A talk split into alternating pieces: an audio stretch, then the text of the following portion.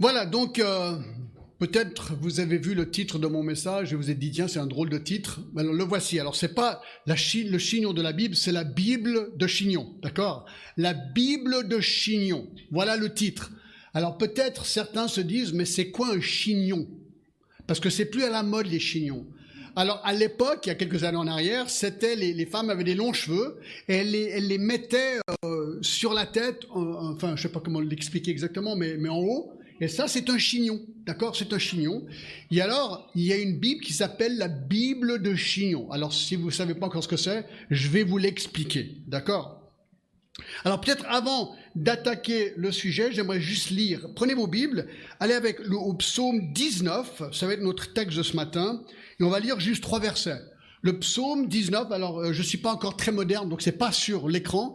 Euh, vous devez en fait trouver une Bible, d'accord? Prenez vos téléphones, mais il faut vraiment, aujourd'hui, il faut avoir une Bible avec vous. Il faut regarder votre propre Bible, c'est pas affiché, d'accord? Enfin, oui, c'est un petit peu affiché, mais pas vraiment. Mais c'est mieux d'avoir votre Bible.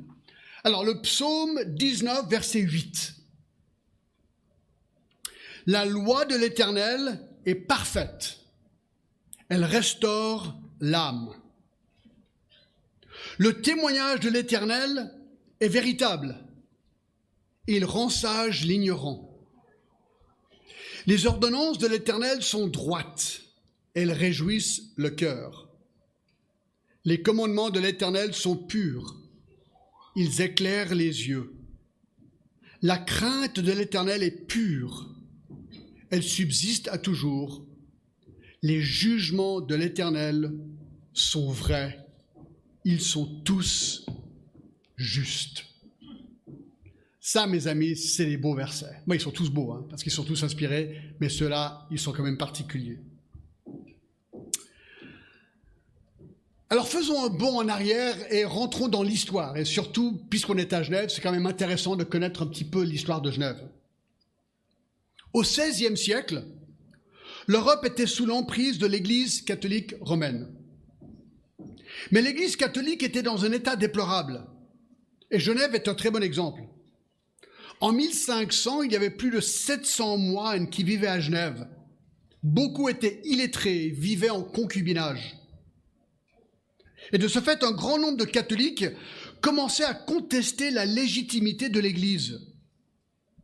La Renaissance avait créé un nouvel intérêt pour la lecture de la Bible et aussi pour les écrits des pères de l'Église.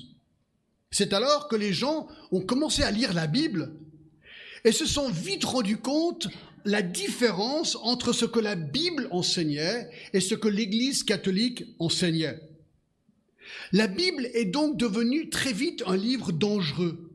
Elle fut même interdite de lecture sous peine de mort. En fait, ceci a mené à ce qu'on appelle les guerres de religion. Les guerres de religion de France étaient des conflits sanglants entre catholiques et protestants pendant environ trente-six ans, de mille cinq cent soixante-deux à mille cinq cent quatre-vingt-dix-huit. Il y en a eu huit.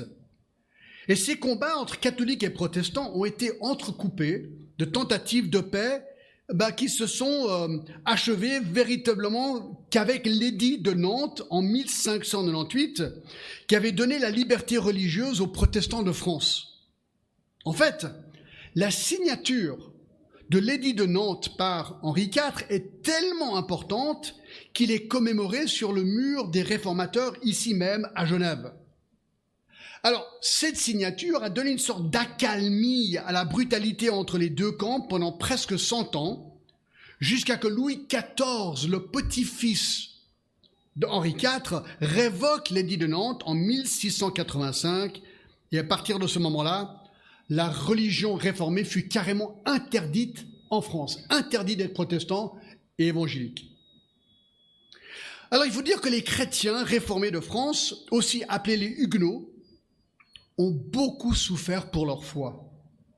Car malgré l'interdiction de pratiquer la foi réformée, eh bien une partie des réformés, on peut le comprendre, ont continué à exercer en secret leur religion dans leur maison de manière clandestine.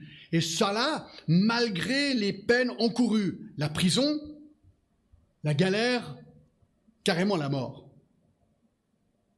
Si aujourd'hui, imaginez, à Genève, on nous disait qu'à Genève, il était interdit de se réunir pour faire un culte. Interdit. Que ferions-nous?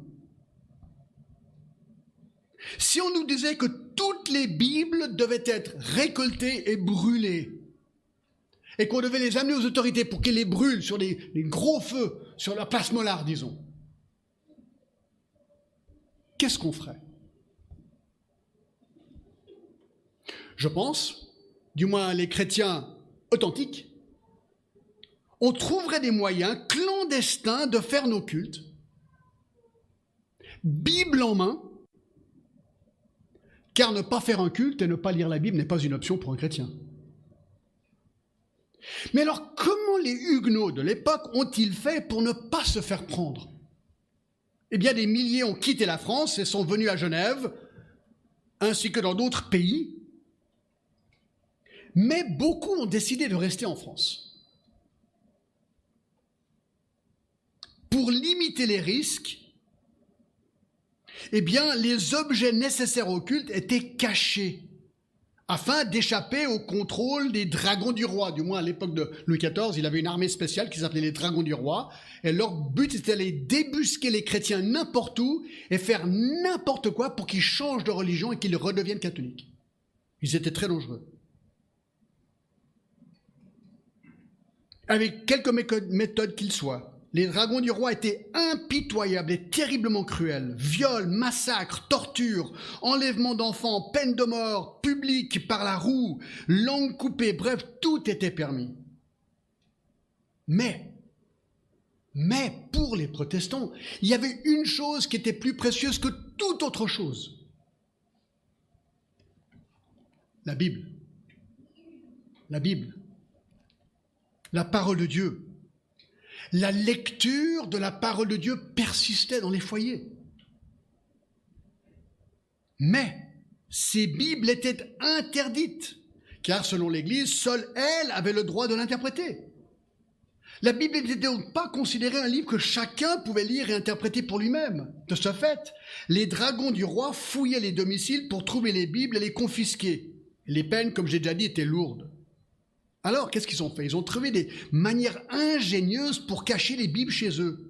Si vous venez au nouveau, enfin, si vous allez au nouveau musée de la Réforme à Genève, vous verrez certaines de, des manières qu'ils cachaient la Bible. Mais par exemple, les Dragons du roi souvent étaient illettrés. Ils ne savaient pas lire. Alors on leur apprenait, écoute, si tu vois un mot qui dit B I B L E, ça c'est une Bible, tu la confisques.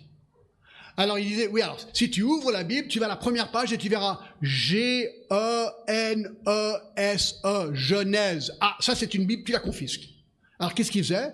Eh bien ils arrachaient la Bible, la, la première page de Genèse, et ils arrachaient parfois les, les, les, les couvertures de la Bible où Bible était marquée, pour pas que les Dragons du roi puissent lire et voir que c'était une Bible. Ce qu'on faisait aussi, on prenait par exemple la table de la cuisine et on prenait une Bible, on l'ouvrait comme ça, et on la clouait, clac, clac, en dessous de la table, pour la cacher. Imaginez? On creusait des cachettes sous les cheminées où on plaçait même les Bibles aussi. Mais je pense, personnellement, une des manières les plus astucieuses de cacher la Bible, selon moi, était d'éditer des Bibles, mais de manière toute petite, minuscule, des petites Bibles de cette taille-là, toutes petites, et de les dissimuler dans les chignons des femmes. Voilà pourquoi ces toutes petites Bibles existaient. Les femmes mettaient leurs cheveux, clac Bible, clac Bible, clac, bon peut-être pas trop, quatre par chignon, d'accord, mais une ou deux par chignon peut-être. Et voilà pourquoi ces Bibles s'appellent les Bibles de Chignon. Et il y en a une au Musée des Réformateurs, et c'est vraiment intéressant de la voir. C'est toujours le, la pièce, j'ai envie de dire, dans le musée, où les, les, les femmes, je demande toujours à la femme d'ouvrir la petite râpe, et « Oh, c'est quoi ?» tu vois, puis « Waouh, c'est trop bien, maintenant je veux un chignon, quoi. » D'accord, non, c'est pas vrai, d'accord. Mais, mais, mais, mais c'est vrai que c'est comme ça, une des manières qu'on cachait ces Bibles. Donc la question que j'aimerais poser aujourd'hui, celle-ci, pourquoi? Pourquoi ces protestants et ces protestantes ont-ils pris tous les risques au péril de leur vie pour garder une ou plusieurs copies de la Bible chez eux. Pourquoi tant de protestants ont-ils enduré la souffrance, la prison, les galères, la mort, juste pour pouvoir librement avoir et lire une Bible? Eh bien, voici la réponse. Ces réformateurs courageux ont osé confronter l'erreur de l'Église catholique, et souvent au prix de leur vie, car il y avait une chose qui était claire pour eux. La Bible, et la Bible seule, était un livre inspiré de Dieu. Point barre. Et ce matin donc, je propose que nous ouvrions nos Bibles à un des textes les plus courts et précis, mais aussi un des textes les plus clairs sur la nature inspirée de la parole de Dieu, un des textes qui a tant inspiré les réformateurs à devenir des hommes et des femmes solidement ancrés dans la Bible. Et mon objectif, c'est de nous enflammer de l'amour pour la Bible, la parole de Dieu, afin, écoutez bien, de nous préparer, de nous préparer. Si, alors bien sûr, on se dit, mais c'est inimaginable que ça pourrait arriver à Genève. Ah bon? Inimaginable. Est-ce vraiment inimaginable qu'un jour, nous soyons exactement dans la même situation que ces Huguenots, que ces gens qui ont tellement souffert? Pourquoi? Parce qu'ils aimaient la parole de Dieu. Donc voilà l'objectif. Est-ce que tu aimes la parole de Dieu? Est-ce que tu es prêt à donner ta vie pour la parole de Dieu? Alors moi, je me pose la question. Hein. J'ai envie de dire oui, mais je me connais aussi. La vie était relativement facile. Donc, prenez vos Bibles et allons à, au psaume dix-neuf. Le psaume dix-neuf. C'est que trois versets, mais alors quel verset? Alors, nous sommes au verset huit, « La loi de l'Éternel est parfaite, elle restaure l'âme. Le témoignage de l'Éternel est véritable, il rend sage l'ignorant. Les ordonnances de l'Éternel sont droites, elles réjouissent le cœur. Les commandements de l'Éternel sont purs, ils éclairent les yeux. La crainte de l'Éternel est pure, elle subsiste à toujours. Les jugements de l'Éternel sont vrais, ils sont tous justes. » Alors l'auteur de ce psaume, c'est le roi David. C'est le verset un qui nous le dit. Dans ce psaume, David explique les deux manières que Dieu se révèle aux hommes. La première manière, on ne va pas les regarder, mais c'est les versets un à sept, qui parlent du fait que Dieu se révèle par le biais de la nature. On voit simplement le verset deux, « Les cieux racontent la gloire de Dieu et l'étendue manifeste l'œuvre de ses mains. » Ben, on, on, on regarde l'espace, on regarde la nature, on se dit « Waouh, il doit y avoir un Dieu derrière tout ça. » Et au verset six et sept, il parle du soleil aussi. D'accord ? Mais dans les versets huit à quinze, David décrit la deuxième manière que Dieu s'est révélé aux hommes par le biais des Écritures.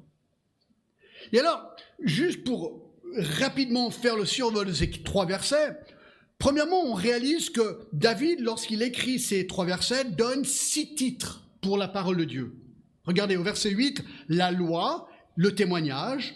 Au verset neuf, les ordonnances, les commandements. Et au verset dix, la crainte et les jugements. Et ensuite, il nous donne six caractéristiques de la Bible ou de la parole de Dieu. Il dit « La loi de l'Éternel est parfaite, véritable, verset neuf, droite, pure, verset dix, pure, vrai. » Et nous voyons aussi six effets de la parole de Dieu. Elle restaure l'âme, elle rend sage l'ignorant, elle réjouit le cœur, elle éclaire les yeux, elle subsiste toujours, elle est toujours juste. Waouh! Alors voici une, une, une description complète de la parole de Dieu, une, une description qui surpasse toutes les autres, réduite à quelques mots qui nous expliquent pourquoi les réformateurs aimaient tellement la parole de Dieu. Mais il y a une autre chose, une autre chose qu'on a, qu'on voit ici, qu'on a oublié de, de regarder, il y a une autre chose qu'on voit six fois, qu'on a oublié de mentionner. De l'Éternel, de l'Éternel, mais oui, de l'Éternel, de l'Éternel, de l'Éternel, de l'Éternel, de l'Éternel, de l'Éternel. D'où vient la parole de Dieu? De l'Éternel. Voilà ce que le verset, ces versets veulent nous montrer. Donc, ceci représente ce qui procède de Dieu. C'est le témoignage de Dieu lui-même sur sa propre parole On va les regarder un à un, d'accord? Il y en a six. Numéro un. Numéro un. La loi de l'Éternel est parfaite. Elle restaure l'âme. Alors ici, c'est le mot Torah, d'accord? Pour la loi de l'Éternel, l'enseignement de Dieu. Voici l'instruction de Dieu donnée aux hommes pour qu'ils sachent comment vivre leur vie, non seulement ici sur terre, mais aussi éternellement. Si vous voulez, voici, bien-aimés, le manuel de notre vie. Le manuel de notre vie. Et qu'est-ce qu'on apprend? La loi de l'Éternel est parfaite. Ah, c'est quand même génial. Alors, bien sûr, Dieu est saint, donc il est parfait, mais ici, littéralement, le mot est complet. Donc, ce, il, il ne manque rien ici. La loi est complète.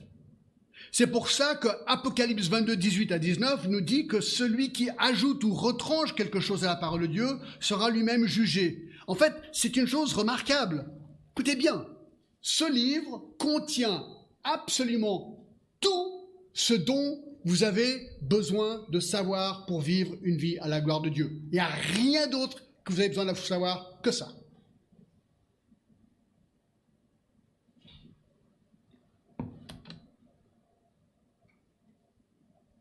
Incroyable. Et, résultat, elle restaure l'âme. Le mot âme, nefesh, paraît six cent quatre-vingts fois dans l'Ancien Testament et se réfère à un acte de respirer. D'accord? C'est une métaphore qui décrit l'homme dans son être intérieur. Le mot est traduit par âme ou esprit ou cœur.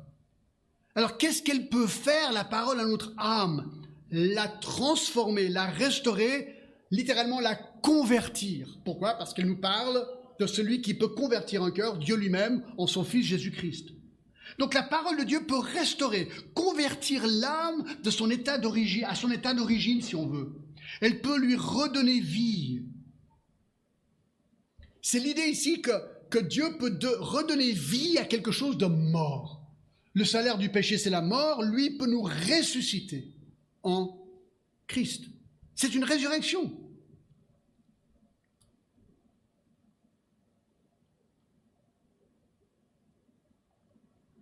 En fait, ce qu'on apprend, c'est que la Bible peut complètement transformer une personne. Complètement. premier Pierre un, vingt-trois, hein, vous connaissez. La parole vivante et permanente de Dieu. C'est une parole vivante. Jacques un, vingt-et-un nous dit quoi? C'est pourquoi, rejetant toute souillure et tout débordement de méchanceté, recevez avec douceur la parole qui a été plantée en vous et qui peut sauver vos âmes. Écoutez, la semaine dernière, je parlais avec un médecin, un chirurgien qui va souvent au Népal. C'est un Canadien, mais qui habite à Genève et qui va souvent au Népal depuis des années pour aider là-bas dans les hôpitaux. Il m'a raconté une histoire absolument incroyable que mes gamins ont entendue. Euh, un homme hindou au Népal est tombé d'un arbre et s'est brisé le dos. Il est devenu paraplégique. Et au Népal et dans le hindouisme, ce genre de drame est considéré une malédiction de Dieu. Il a été immédiatement abandonné par sa famille et par tous ses amis. Il était comme mort. Un chrétien s'est chargé de lui, l'a fait transporter à un hôpital chrétien, là où travaillait ce chirurgien. Et dans cet hôpital, ce paraplégique a entendu l'évangile. Il a eu une conversion fulgurante à Jésus-Christ. Sa femme est finalement venue le voir. Elle s'est convertie aussi. Cet homme n'a jamais été guéri physiquement. Il est encore paraplégique, mais il a commencé des études théologiques et il est devenu pasteur à Katmandou. Il est pasteur aujourd'hui à Katmandou. Et son église est spécialisée pour les handicapés. Vous allez là-bas, apparemment, c'est une église remplie d'handicapés. D'accord? Ils viennent de partout, en fait. Et ils ont tout un mécanisme pour aider les handicapés à être aidés. Et ensuite, beaucoup viennent à Christ. Et je me suis dit, mais t'en vas, c'est vrai que la parole de Dieu peut transformer des vies, même au Népal. Numéro deux. Numéro deux. Le témoignage de l'Éternel est véritable, il rend sage l'ignorant, verset huit. Alors ici, c'est le témoignage de l'Éternel. C'est plus une instruction divine, mais un témoignage divin. C'est l'action de rapporter ce qu'on a vu, entendu. Ici, c'est Dieu qui rend témoignage à lui-même. Et on apprend que ce témoignage est véritable. Il est digne de confiance, solide, fiable. Lorsqu'on regarde à la parole de Dieu, nous voyons le témoignage de Dieu à son propre égard et nous concluons avec le psalmiste que Dieu est véritable et ce qu'il dit est vrai. Ce que nous lisons est vrai. Je pense que c'est vrai. Quand vous lisez la Bible, même des trucs qui vous disent « Ah, je ne sais pas si je comprends », il y a quelque chose en nous où on se dit bah, « ouais, c'est vrai, ça, ça sonne juste le truc. Ça, ça sonne vraiment juste. » Je pense que c'est le Saint-Esprit là qui, qui nous guide. C'est pas mensonger. Il est fidèle. Il n'y a aucun doute sur la véracité du témoignage de Dieu. Et c'est vérifiable. Moi, ce que j'aime le plus, enfin, un des trucs que j'aime le plus dans la parole de Dieu, c'est les prophéties. Quand tu regardes des prophéties dans l'Ancien Testament, tu dis waouh, mais une après l'autre, tang, tang, tang, tang, tang, tang, elles s'accomplissent. Tu dis mais c'est super génial ça de voir. huit cents ans plus tard, paf, ça s'accomplit à la lettre, c'est génial. Tu sais, ce qui est bien de savoir que la Bible est véritable, c'est qu'aujourd'hui vous allez sur Internet, vous cherchez une information. Ben, vous cliquez sur quatre sites, vous avez quatre versions différentes de l'information et vous savez plus ce qui est vrai et ce qui est faux. Juste, c'est compliqué en fait. Qu'est-ce qui est vrai sur les nations aujourd'hui, sur l'économie hein, vous cliquez sur un site, oui, écoutez, l'économie va bien, la bourse monte, l'autre site, ah, il y, y a tout qui se casse la figure. Dit, alors je fais quoi moi dans, dans tout ça? Non, mais c'est, c'est, tout, tout est un peu comme ça.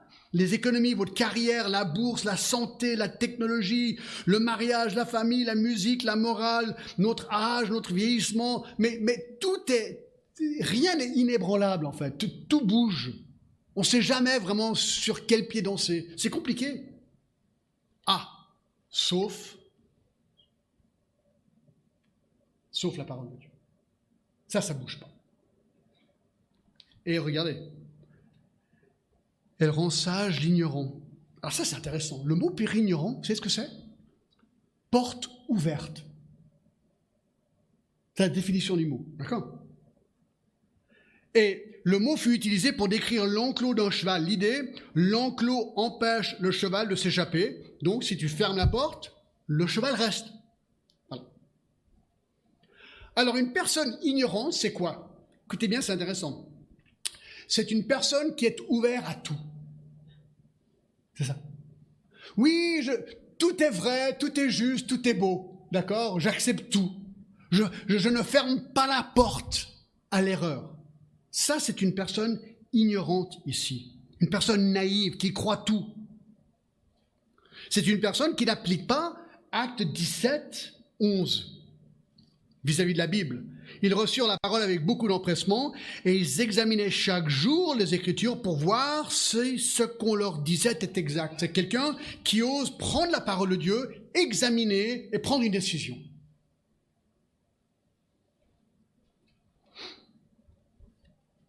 Il rend sage l'ignorant.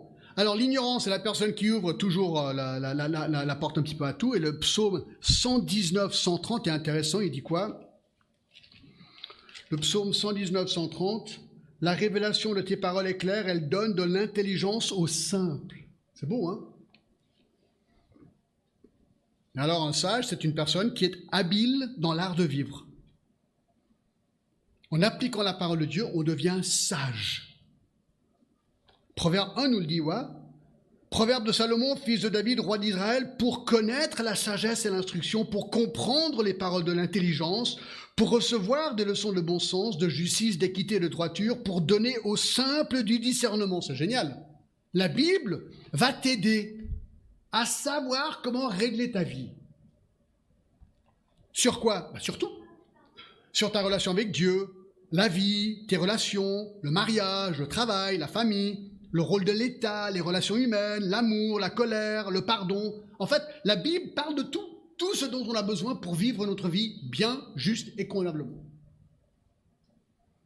J'ai fait le test une fois, j'étais à, on était à Paris il y a longtemps, et euh, on était face à une situation un petit peu, j'ai déjà raconté cette histoire, peut-être vous vous en rappelez, mais on, avait, on était dans un appartement et les gens en dessous de nous, ils, ils, ils, ils rentraient à la maison, puis ils se gueulait dessus, quoi. Il se criait dessus, il faisait un boucan, on entendait les choses casser, des assiettes, tout ça. On disait, mais qu'est-ce qui se passe là en bas? C'était insupportable. Alors un jour, je me dis, je vais aller leur parler gentiment. Alors je suis descendu, oui, bonjour, j'ai frappé à la porte. Oui, écoutez, bonjour, euh, on est en dessus, il fait, fait beaucoup de bruit, et on se demandait si vous pourriez peut-être... Enfin, j'ai essayé un petit peu. Ils sont là, les deux commencent à m'injurier, mais dire que vous êtes un voisin horrible, vous êtes le pire qu'on a jamais vu. Alors le gars, il m'a cassé, quoi. Alors je suis remonté, je tremblais, quoi. Oh, oh, oh, tu vois, je dis, mince, alors qu'est-ce que je fais maintenant? Je fais quoi, là? Là, je me suis dit, si je vois le gars dans l'ascenseur, je vais être mort demain, d'accord? Qu'est-ce que je fais? Alors, j'étais en train d'avoir mon culte personnel, et un jour, je suis tombé sur Proverbe vingt et un, quatorze. vingt et un, quatorze qui dit quoi? Un don fait en secret apaise la colère, et un présent fait en cachette calme une fureur violente. Je me suis dit, tiens, j'ai l'impression que ce verset dit que si j'achète un cadeau à ce gars et cette femme, ils vont se calmer. J'ai dit, j'essaye. Alors, je suis allé à un chocolatier, j'ai acheté une belle boîte de chocolat. C'est une chère, d'accord, parce qu'il fait un truc quand même bien. Et euh, puis, c'est un don donné en secret. Je ne savais pas trop ce que ça veut dire. Alors, j'ai mis un petit mot. Alors, j'ai simplement dit, oui, euh, avec toutes nos excuses, c'est moi qui m'excusais en plus, d'accord? Avec toutes nos excuses, euh, vos voisins d'en haut, un truc comme ça, j'ai mis. Alors... Le jour était tout emballé, beau, avec des rubans et tout ça. Et je me suis dit, euh, j'espère qu'ils ne sont pas à la maison. Alors le jour où je suis quasiment certain qu'ils ne sont pas là, je descends les escaliers par avec l'ascenseur, parce que je ne voulais pas les voir dans l'ascenseur. Je descends, tic, tic, tic, tic, tic, et je mets vite devant leur porte, et, et, et, et je remonte chez moi, rapide. Alors Meg et moi, on est là, la trouille aux tripes, et on attend, parce qu'on entend les clés, vous savez, dans les appartements, ça résonne et tout ça. Et, les, et là, on entend l'ascenseur. On entend les gens rentrer chez eux, on entend les clés, tout d'un coup une pause, on s'est dit, ah, ils ont dû voir la boîte de chocolat. Ensuite, les clés, ils ouvrent, et la porte ferme. Meg et moi, on est... La trouille, quoi, d'accord. trente minutes plus tard, à notre porte. Oh. J'ai dit, Meg, vas-y. Non, non, non, non, j'ai pas dit ça. Ah, la trouille aux tripes. Je vais à la porte, on y va ensemble, parce qu'elle me protège, hein, c'est mon bodyguard. On ouvre la porte, le couple est là, avec une bouteille de vin. Monsieur et Madame Glass, on vous demande pardon, et on aimerait vous offrir une belle bouteille de vin. Et on est devenus amis pour toujours. Ça a résolu le problème d'un jour à l'autre. On n'a plus jamais entendu le bruit en bas. Et je me suis dit, la Bible, c'est quand même génial, quoi. Mais c'est tellement pratique, le truc, c'est incroyable. C'est vrai. C'est vraiment une vraie histoire. Je raconte pas des bobards. On a vraiment fait ça. Ça marche. La Bible rend sage l'ignorant. Trois. Les ordonnances de l'Éternel sont droites, elles réjouissent le cœur. Écoutez-là, c'est tellement beau. Les ordonnances, les préceptes de l'Éternel, les prescriptions, c'est comme si j'allais chez le médecin, vous êtes malade, il vous donne une ordonnance. Ben, vous n'allez pas dire, oui, écoutez, monsieur le médecin, j'ai un doute, je pense que vous vous trompez, c'est pas du tout ce qu'il faut. Non, vous, vous faites confiance au médecin, au médecin et vous acceptez l'ordonnance. Ici, Dieu nous donne une ordonnance. Tu l'acceptes. Elles sont droites. Elles sont droites. Elles nous donnent le bon cap. C'est ça le but ici. Et, ça c'est la partie préférée, elles réjouissent le cœur. Écoutez, vous savez ce que les gens recherchent aujourd'hui dans la vie? La joie et le bonheur. Tout le monde veut être heureux dans la vie, c'est vrai ou c'est pas vrai? Mais écoute, ne cherche nulle part d'autre. Regarde ce qu'il dit. Elles réjouissent le cœur. Tu veux la joie? Mais écoute, c'est là. C'est ce qu'il dit. Je ne raconte pas des babas. Je, je, vous, je vous lis ce que la Bible dit. La Bible te donnera la joie, même si les circonstances sont catastrophiques. Il y a une joie qui découle de l'intérieur, parce que la parole de Dieu est vraie, Christ est vrai, Dieu est vrai, le Saint-Esprit c'est vrai, et il nous donne cette joie qui vient de l'intérieur, même quand tout dégringole. Jérémie quinze, seize. J'ai recueilli la parole et je les ai dévorées. Tes paroles ont fait la joie et l'allégresse de mon cœur. un Jean un, quatre. Nous écrivons ces choses afin que notre joie soit parfaite. Le psaume cent dix-neuf, quatorze. Je me réjouis en suivant tes préceptes comme si je possédais tous les trésors. C'est beau. C'est vraiment beau. Quatre. Quatre. Les commandements de l'Éternel sont purs, ils éclairent les yeux. Alors le commandement de l'Éternel, c'est un commandement absolu. Schlac, voici mon commandement. Ils sont purs, littéralement lucides ou clairs ou limpides. Tu sais, les gens ils disent « Ah, oh, la Bible c'est compliqué ». Alors quand les gens me disent ça, je leur dis « Montre-moi ce qui est compliqué ». Ben, ils n'ont jamais de réponse. Parce qu'ils ont une sorte d'idée que c'est compliqué. Je dis « Non, est-ce que c'est vraiment compliqué ? Ben, montre-moi un truc hyper compliqué ». Ils ne savent pas trop quoi faire, d'accord ? Alors, y a-t-il des choses qui ne sont pas toujours hyper, hyper claires ? Oui. Mais est-ce que la Bible est vraiment compliquée ? Ils ont fait une analyse qu'un enfant de neuf ans peut comprendre le message de la Bible. C'est pas hyper compliqué. Et en fait, la doctrine de la, la clarté de la Bible s'appelle la doctrine de la perspécuité. Et on se pose la question, pourquoi est-ce que Dieu nous donnerait un, un livre et des commandements qui ne sont pas clairs ? Est-ce que Dieu est en train de... Ouais, écoutez, je vais, je, vais, je vais vous confondre pour vous faire galérer. C'est pas ça le, le truc de Dieu. Dieu, il, vous, il nous donne un commandement clair. La Bible est globalement claire. Les dix commandements sont clairs. C'est nous qui compliquons la Bible. C'est pas la Bible qui est compliquée.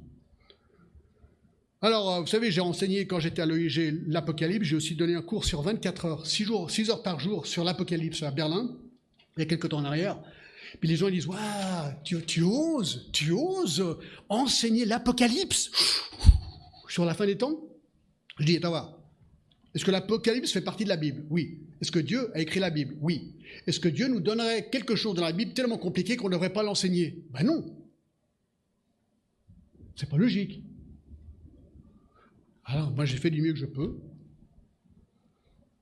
Et puis je suis encore vivant, donc apparemment on m'a pas, on m'a pas lynché pour euh, mon interprétation de l'Apocalypse, mais globalement c'est clair. Tout le monde est d'accord que Jésus va revenir un jour, ça on est d'accord. Alors on n'est peut-être pas su, toujours d'accord sur quand, comment exactement, mais globalement c'est clair. cinq. La crainte de l'Éternel est pure, elle subsiste à toujours. Alors la crainte parle d'émerveillement pour sa bonté, mais aussi pour sa sainteté et son droit jugement. L'idée c'est, voilà, la parole de Dieu nous aide à adorer, exalter, louer le Seigneur. Donc ce livre est aussi un manuel pour le culte. Et on apprend qu'il est pur, sans faille, sans tache. Le psaume douze, sept nous dit la parole de l'Éternel sont, les paroles de l'Éternel sont les paroles pures, en argent, éprouvées sur terre, sept fois purifiées. Et elles subsistent à toujours. Ben, c'est normal. Écoutez, si la Bible est notre manuel aujourd'hui, ben, écoutez, la parole de Dieu va être la même parole pour l'éternité. Donc, mieux vaut la connaître maintenant, parce que pour l'éternité, mes amis, on sera devant Dieu en train d'apprendre sa parole. Ça va être génial. Et on aura tous les éclaircissements sur nos petites différences à ce moment-là. On verra qui a raison et qui a tort, d'accord ? Et ce qui est génial aussi avec la parole de Dieu, écoutez mes amis, je ne sais pas combien de cultures sont représentées ici aujourd'hui. Mais je pense qu'il y en a au moins dix, vingt, trente, je ne sais pas, d'accord ? Parce qu'il est intéressant avec la parole de Dieu, c'est qu'elle décrit comment adorer l'Éternel pour tout le monde. Quelle que soit ta culture, ta nation, ta langue, ta couleur, ton âge, ton statut social. C'est intéressant que la, la Bible s'applique à tout le monde. Absolument tout le monde. C'est pour ça qu'une église internationale comme celle-ci ou celle qu'on va démarrer, il faut qu'on se colle à la parole de Dieu. Une fois qu'on commence à prêcher notre culture, alors là, il y aura la révolution. Parce que la parole s'applique à tout le monde. Et six, les jugements de l'Éternel sont vrais, ils sont tous justes. Ah ben ça, c'est un... au moins on n'avait pas encore compris, d'accord ? Tout est juste. Il n'y a pas d'erreur, ils sont vrais. J'aime beaucoup Jean dix-sept, dix-sept. Sanctifie par, la, par ta vérité, ta parole est vérité. Ben ouais. Jésus dit, je suis la vérité, Jean quatorze, six. Et ils sont tous justes. Alors, qu'est-ce que tu cherches dans la vie ? Qu'est-ce que tu veux vraiment de la vie ? Tu veux être sage ? Tu veux être heureux? Tu veux une direction claire? Tu veux vivre selon le plan de Dieu?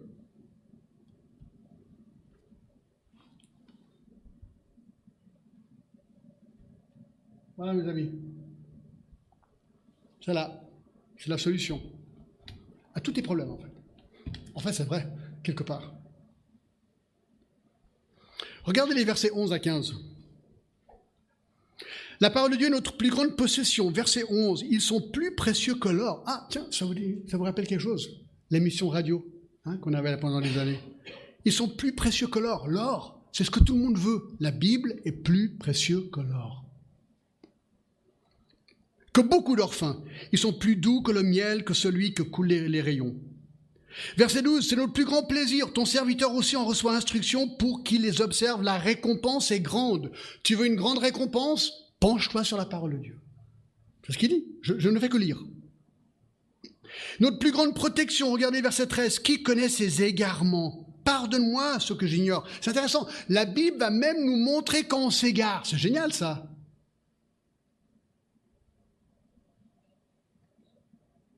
Et la plus grande provision? Pardonne-moi ce que j'ignore. La Bible nous montre comment être pardonné par Jésus-Christ. Ah, mais t'allez voir, c'est génial. Je pêche. La Bible me montre, ah, je suis pécheur. Ah, mais qu'est-ce que je fais? Bah, tu viens à Christ et t'es pardonné. Waouh! Ça, c'est le message de la Bible. Et, regardez le verset quatorze. Préserve aussi ton serviteur des orgueilleux qui ne domine point sur moi, alors je serai intègre, innocent de grands péchés. Reçois favorablement les paroles de ma bouche et les sentiments de mon cœur, ô Éternel, mon rocher et mon rédempteur. Il dit que ma bouche reflète la parole de Dieu. Que je sois un homme ou une femme baigné dans la parole de Dieu pour que ce qui sort de moi, c'est la parole de Dieu. En fait. Alors, conclusion. Les Huguenots ont beaucoup souffert pour la Bible. Et quelque part, on se dirait, mais c'est étonnant, mais ils ont tellement souffert, pourquoi est-ce qu'ils ont enduré tout ça? Parce qu'après tout, c'est vrai, on pourrait dire, mais c'est qu'un livre, finalement. C'est vrai. La Bible est intéressante. Elle contient soixante-six livres, l'Ancien Testament trente-neuf, premier livre Genèse, le dernier Malachie, le Nouveau Testament vingt-sept livres, premier Matthieu, le dernier Apocalypse. La Bible contient mille cent quatre-vingt-neuf chapitres. neuf cent vingt-neuf dans l'Ancien Testament, deux cent soixante dans le Nouveau. Le chapitre le plus court de la Bible. Oui, vous le saviez tous, le psaume cent dix-sept, très bien. Et celui qui est le plus long? Le psaume cent dix-neuf, exactement. La Bible combien, contient combien de versets? Ça, vous le savez tous, je pense, non? Non, je blague. quarante et un mille cent soixante-treize versets.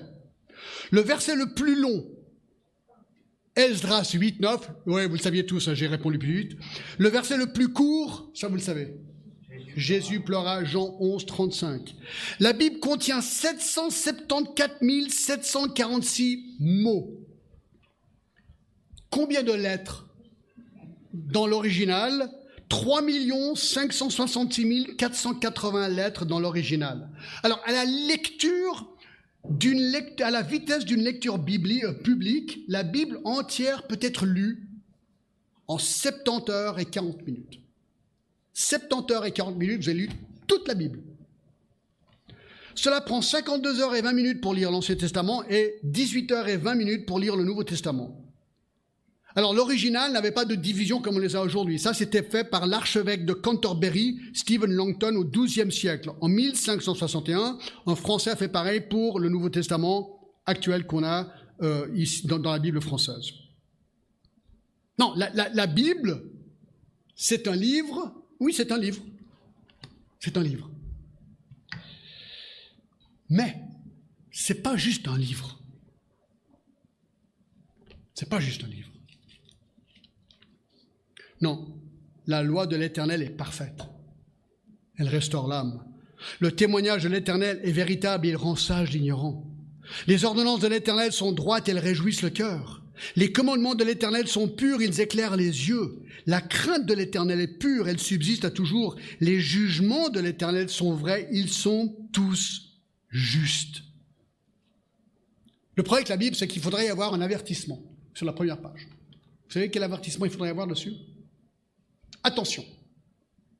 Ce livre crée une accoutumance. L'usage régulier de ce livre crée une perte d'anxiété, une perte d'appétit pour le mensonge, pour la tricherie, pour le vol, pour la haine. Les symptômes de son usage sont les suivants. Une augmentation radicale d'amour, de paix, de joie et de compassion. Lisez attentivement. Un livre plutôt étonnant, je dirais. Mais pourquoi ? Pourquoi est-il ainsi, ce livre ?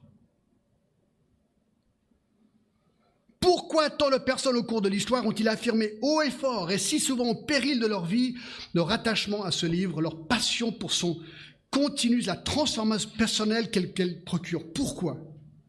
Eh bien, à cause d'une chose, à cause de sa nature divine. Parce que justement, la Bible n'est pas qu'un livre, comme n'importe quel autre livre. La Bible, mes amis, est un message donné par Dieu lui-même pour l'humanité tout entière, en tout lieu et en tout temps. Et le psaume dix-neuf nous rappelle cela de manière claire et limpide. Et la Bible de Chignon est le symbole fort de cette vérité. Amen.